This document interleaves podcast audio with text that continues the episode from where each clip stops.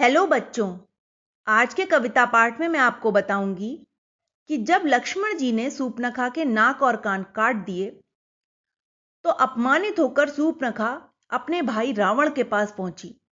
विलाप करते हुए उसने रावण को खूब भड़काया और कहा कि उसे इस अपमान का बदला लेना ही चाहिए। अपमान का बदला लेने के लिए रावण उसी वन में रहने वाले अपने भाई खर और दूषण के पास पहुँचा। वहाँ उन्होंने एक योजना बनाई। खर, जो कि एक मायावी राक्षस था, उसने एक मृग का रूप धारण किया और सीता जी को लुभाने के लिए उनके आसपास घूमने लगा। आश्रम के पास इतने सुंदर मृग को देखकर सीता जी एकदम बेचैन हो गईं। उन्होंने प्रभु श्री राम से अनुरोध किया कि वे इस मृग की खाल उन्हें ला दें। प्रभु श्री राम लक्ष्मण जी को सीता जी की सुरक्षा में छोड़कर खर के पीछे पीछे चले गए। खर को उन्होंने जब वाण से मारा तो खर ने अपने मुँह से यह शब्द निकाले, हा, लक्ष्मण।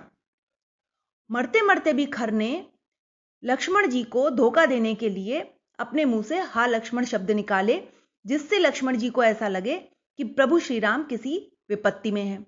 इधर लक्ष्मण जी माँ सीता को छोड़कर प्रभु श्री राम के पीछे चले गए। रावण ने इस पूरी स्थिति का फ़ायदा उठाते हुए सीता जी को हर लिया और पवन की रास्ते से सीता जी को लेकर लंका की ओर चला गया। तो आइए, प्रारंभ करते हैं आज का कविता पाठ। दूषण त्रिशरा सेना साथ आया खर जह श्री रघुनाथ। राम बाण से त्याग शरीर, धन्य हुए ये निशिचर वीर।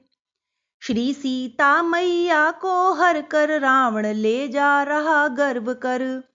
सीता मन अति ही दुख पाई, करत बिलाप कुरर की नाई।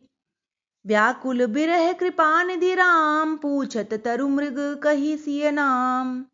लक्ष्मण संग अतिशय गंभीर, प्रभु लीला जानत मति धीर।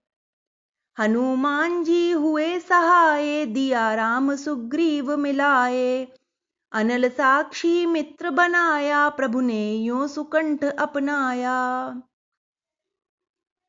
तो बच्चों, इस प्रकार जब सीता जी का हरण हो जाता है तो व्याकुल होकर प्रभु श्री राम वृक्षों से, पौधों से जीव जंतुओं से सीता जी का पता पूछते हैं। उनकी व्याकुल स्थिति देखकर लक्ष्मण जी बहुत दुखी होते हैं। इधर मार्ग में उन्हें हनुमान जी मिलते हैं। हनुमान जी उनकी मुलाकात सुग्रीव से कराते हैं और सुग्रीव और राम जी आपस में मित्र बन जाते हैं और आगे सीता जी की खोज करने के लिए सुग्रीव, हनुमान जी और अपनी सेना के साथ श्री राम की सहायता के लिए तैयार हो जाते हैं। तो ये था आज का कविता पाठ। Okay bye.